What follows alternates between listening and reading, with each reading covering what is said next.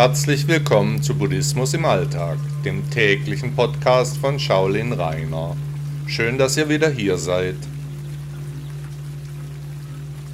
Salz. Buddha sagte einmal, dass seine Lehre einen universellen Geschmack habe, so wie das Salz im Meer überall gleich schmeckt, so würde auch seine Philosophie für jeden Menschen gleich schmecken.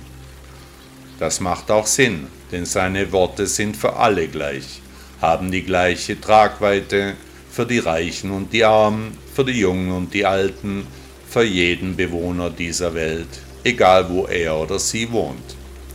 Erinnern Sie sich an den Geschmack von Salzwasser, haben Sie es einmal im Mund gehabt. Es ist ein ganz eigenes Aroma, irgendwo zwischen den Welten, nicht genau zu lokalisieren. Man kann es schwer nachmachen oder imitieren. Es ist eine so typische Empfindung auf dem Gaumen, ja im ganzen Mund. Zwischen Sushi, Seetang, Fisch und Salz. Genauso wenig wie der Geschmack von Salzwasser kann die Lehre Buddhas in ihre Einzelteile zerlegt werden. Die Lehre basiert auf dem Leben des Buddhas als Vorbild, die Sangha als Gemeinschaft und die Lehre das Dharma als Leitfaden durch das Leben hin zur Erleuchtung. Die positive Grundhaltung, die der Lehre des Lehrers aller Lehrer immanent ist, die schmeckt man auch beim Salzwasser, das, einmal gekostet, auch nie wieder vergessen werden kann. Zwar ist dieser Geschmack nicht köstlich, aber eben universell, an jedem Ort auf dieser Welt gleich, immer schon so Seit ich ein Kind bin, hat sich dieses Aroma nicht ein Stückchen verändert. Wer hier meine buddhistischen Texte hört, der weiß, wovon ich spreche. Die Lehre Buddhas ist immer schon hier gewesen, hat schon immer auf uns gewartet, war nie köstlich, aber klar und deutlich.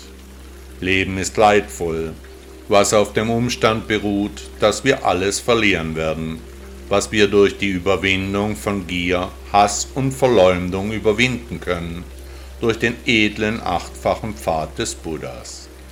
Was meinen Sie, könnte der Vollkommene diese Lehre für uns entdeckt haben, diese Zusammenhänge schon vor 2500 Jahren erkannt haben, nur um uns zu retten? Ich meine ja.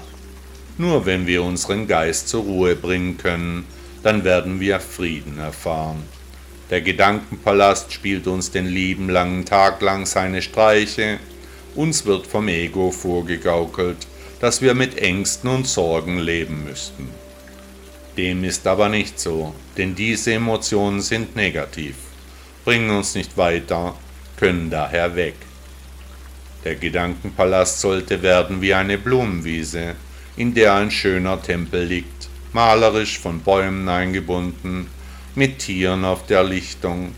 Keinesfalls sollte es ein depressiver Ort sein, an dem die Gedanken ein Schlachtfest nach dem anderen anrichten. Denken Sie an den Geschmack von Salzwasser. Der Weg ist dabei das Ziel. Buddha sagte einmal, wenn du mit der Zunge einen Geschmack schmeckst, klammere dich nicht an seine Zeichen oder sein Erscheinungsbild. Herzlichen Dank, dass Sie Buddhismus im Alltag gehört haben. Bis morgen.